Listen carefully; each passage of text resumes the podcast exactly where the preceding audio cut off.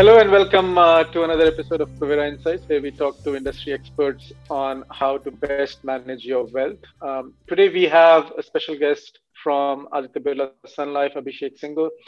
Abhishek uh, has been in the industry for 19 years. Um, he has had rich experience in asset management, investment advisory, across business development, and new products what's really interesting about his profile is that he heads passives and product initiatives. So a lot of the product innovation that you see that will come out or that is coming out in the AMC industry, um, he's playing a he's playing his part in in doing that within Aditya Birla Sun Life. Abhishek completed his bachelor's degree in commerce with honors and holds a master's in business administration. Welcome, Abhishek. How are you today? I'm very well. Good morning, uh, and thank you for calling me here, Gaurav. So let's let's start with you know product innovation, right? So uh, tell us a little bit more about what it means to head passives and product initiatives, and what kind of innovations are you seeing in the AMC industry right now? Yeah, so products is essentially a very very interesting space, and over the last 26 years, we've uh, we've seen perhaps maybe three um, stages of of uh, innovation in this uh, marketplace um, way back in you know late 90s or early 2000s we used to see plain vanilla diversified uh, products. These were largely access products. You were accessing all segments of the market through a diversified uh, product like you know an open-ended equity portfolio an open-ended uh, debt portfolio and trying to access various parts or uh, deeper parts of the market which were more active more vibrant so to say creating alpha was not a problem. And it was sort of given at that point in time. Nobody used to think about benchmarks or um, index investing. And while index investing started in 1970s uh, in, in the western world um, in 2010 and onwards we saw the next wave of uh, change where you started seeing thematics come into play various slicing and dicing of the market. You had growth fund value fund mid cap fund becoming large, small cap fund becoming more prominent. Um, more thematics also coming into play. You had banking and financial, whole series of these funds coming in from across the industry.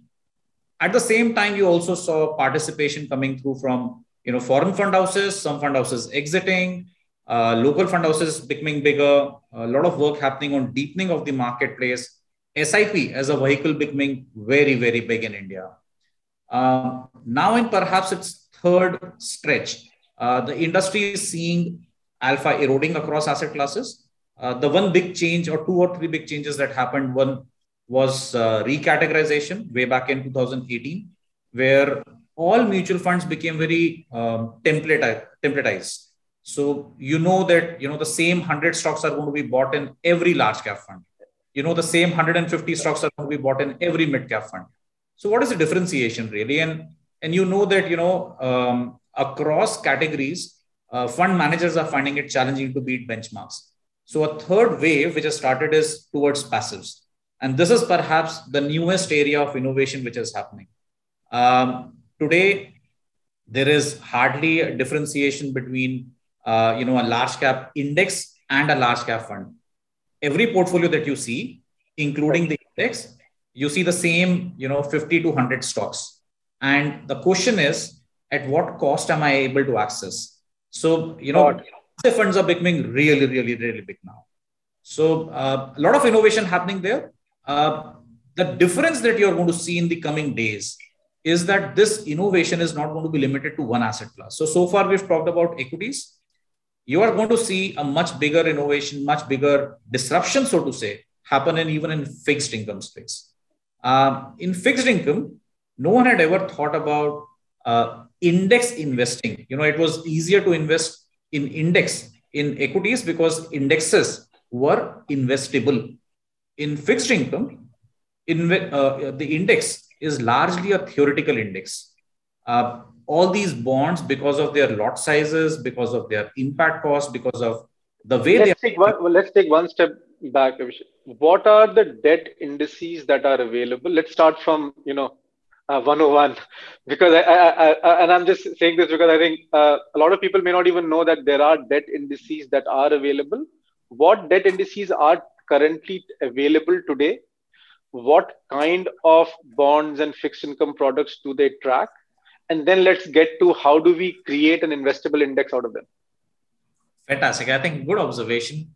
Uh, so, Gaurav, as per the uh, mutual fund rules and regulations, every fund that we are investing in, whether it's a equity product or a fixed income product, it has to be compared with a benchmark. So we right. have to show our performances in relation to something called a benchmark. How is this benchmark created? A benchmark is nothing else but an index, and an index is essentially a portfolio of securities. If it's an equity fund, it's equity securities or equity shares and stocks. If it's a debt product, uh, it's essentially bonds. Now, all these bonds coming from the same issuer or the same company. So, for instance, you have NABARD, you have REC, PFC, HDFC Limited, even Government of India, uh, State Government of Maharashtra, State Government of Gujarat, and so and so forth. You can have variety of these bonds, all packaged into a portfolio. It becomes a benchmark. All benchmarks or all indices have one common factor they could be maturing in a certain uh, time period. Uh, they could come from the same line of issuers. For instance, you know, all government issuers or all PSU issuers or all AAA rated issuers. Um, so indices can be, you know, sliced, diced, different recipes can be created. When you think of it as an investable index, you start to see are these large enough? Are these deep enough? are these liquid enough? And when I say liquid enough, can an investor actually go and invest in them? That's when they become basis for passive products on the fixed income side. So, for instance, um, this is a very new space in India. I think there are hardly three or four uh, products available as of today. Right. In the coming periods, you are going to see more and more. And in fact, we are going to be launching one product very, very shortly in the next two weeks itself. What we are starting out with and what you are going to see more often going forward is custom indices or target maturity products. These are indices which are based on a common maturity date. So, for instance, what we are looking at launching is a September 2026 index for SDL and PSU. Now, what are SDLs? SDLs are state development loans, and PSUs are you know public sector undertakings. So we are basically mixing the two very, very, very safe bonds, all of them up to five years of maturity, so that it creates up to five years of maturity, not exactly five years. Of, not, not all of them are maturing. Understood. Okay. For the simple reason that you know all issuers come on different dates, they have different borrowing requirements. Yep. yep we are trying to screen out a list of these so-called safe issuers, which would be maturing at the same time or in the same period, and invest in them in a manner that you know it delivers a certain amount of return to the investor. Right. Uh, the idea of this index is to sort of give a feeler that an investor is investing in an FD. Um, now, what is this target maturity product going to do? It's essentially going to give you a more tax uh, advantaged sort of investment into a very, very predictable sort of portfolio. Um, assuming that you would, know, you would have invested in 10 different FDs, HDFC Bank, ICICI Bank, SBI, uh, uh, you know, Punjab National Bank, uh, OBC. If you had invested in all these banks, all of them five year FDs, you would have had something called a portfolio of FDs. How each of them behaves or the return of each of them, a blended return would have given you one benchmark return. Right. Same approach applied to bonds. So, quick question here Is there already a 2026 index available? And the and uh, and the, the the bond fund or the passive debt fund will just track it. So my, my question is, are there these indices already available uh, in NSE and NBSE or uh, you know the index providers, um, which can then be tracked so that you know what I'm, I'm trying to kind of figure out what the parallel is with the equity space. In equity, what you have, what happens is you have the Nifty 50 index. It's been on for ages. You launch a Nifty 50 fund, and then you can see what the tracking error is because there is a fund that has been going on. Right? Is that something that we are going to see more and more on the passive debt side as well? Yes. So as the industry is maturing, markets are getting finer and finer. Uh, the index providers are also working, you know, day and night to have these newer indexes available. Uh, so far, we used to see, uh, you know, more uh, innovation around thematic equity indexes. Of late, over the last maybe about year, year and a half, if you go on, let's say, the Nifty website or on the CRISIL website, you would see that there are whole host of these indexes which are now available from both these providers. There are other guys also working on providing such indexes and they're also looking at you know generating more and more of these indexes um, which could potentially become more investable by nature as uh, uh, this leads to the, the follow-up question right uh, again i'm drawing a parallel to equity because i think that's the easiest way, way to understand this right in equity you have nifty 50 which is for all practical purposes considered the market yeah either sensex or nifty 50 right you pick the two. But that's what everyone reports on. That's what everyone mostly tracks. You might be investing in a small cap, but market is Nifty 50 or something. What is that equivalent on the debt side?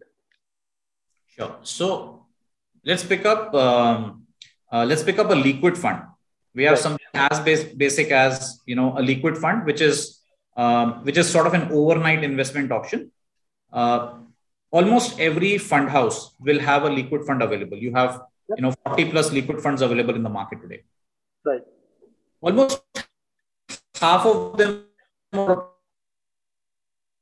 almost all of them were a nifty liquid fund a nifty liquid index that liquid index is an equivalent of a nifty 50 on the equity side.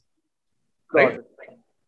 the difference between the two indexes is in a nifty 50 all these securities are tradable the index is tradable by even retail investors like me or uh, maybe you. Um, in a fixed income format because every security has a minimum of 5 crore lot these indexes may not be truly tradable the market impact cost of trading is quite high right. you know typically a bond has you know a short term bond especially will be somewhere in the 4% to 5% yield scenario maybe 6 6% if it's a long term bond. In equity, the margin or the capacity to take that tolerance or that error or that impact cost is much higher. In fixed income, you can't afford a 15 basis point slippage or a 20 basis point slippage. Which how is, do you how do you uh, uh, you know how do you structure it so that uh, you know each security in the index has a five crore lot size but as an investor i want to invest 5000 rupees right i mean i'm i'm not going to and that 5000 rupees has then to get get split up amongst all the bonds because i want index like returns so Absolutely. what are the challenges that that are there that you're solving for um, great question and this is where the first basic rule for creating a fixed income index comes in liquidity management um, what we do while creating these new indexes or considering new indexes for passive investing is we consider the liquidity of the underlying bonds.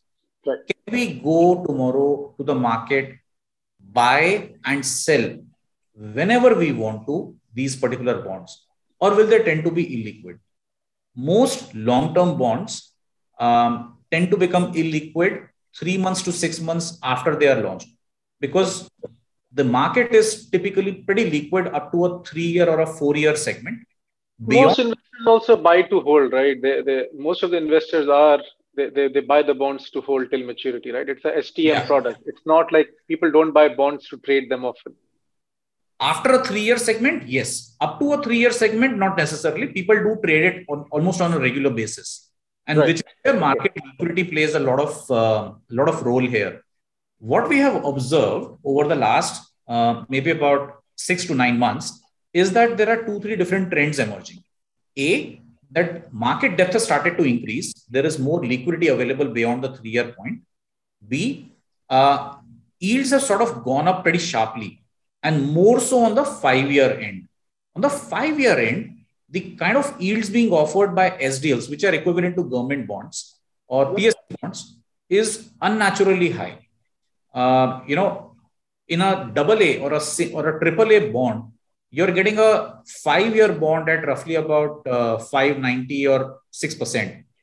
But at the same time, a state development loan like a Maharashtra or a Gujarat, very, very highly rated, is also available at a 6% or maybe even slightly higher. So why do I need to take any sort of credit risk? I would rather create a portfolio of these particular you know, state government bonds. When we look at the liquidity, and we know that long-term investors like insurance companies or pensions as you said, Gaurav, will buy them, keep them in their books as an HTM trade. Uh, when we create, and mutual funds are more active market players. So as more and more participants get into that space, market deepens further. you and me as 5,000 rupee, 10,000 rupee investors, what's in it for us? Mutual funds are helping bring together all these investors and create more liquidity in the marketplace and hence the impact cost keeps on reducing over a period of time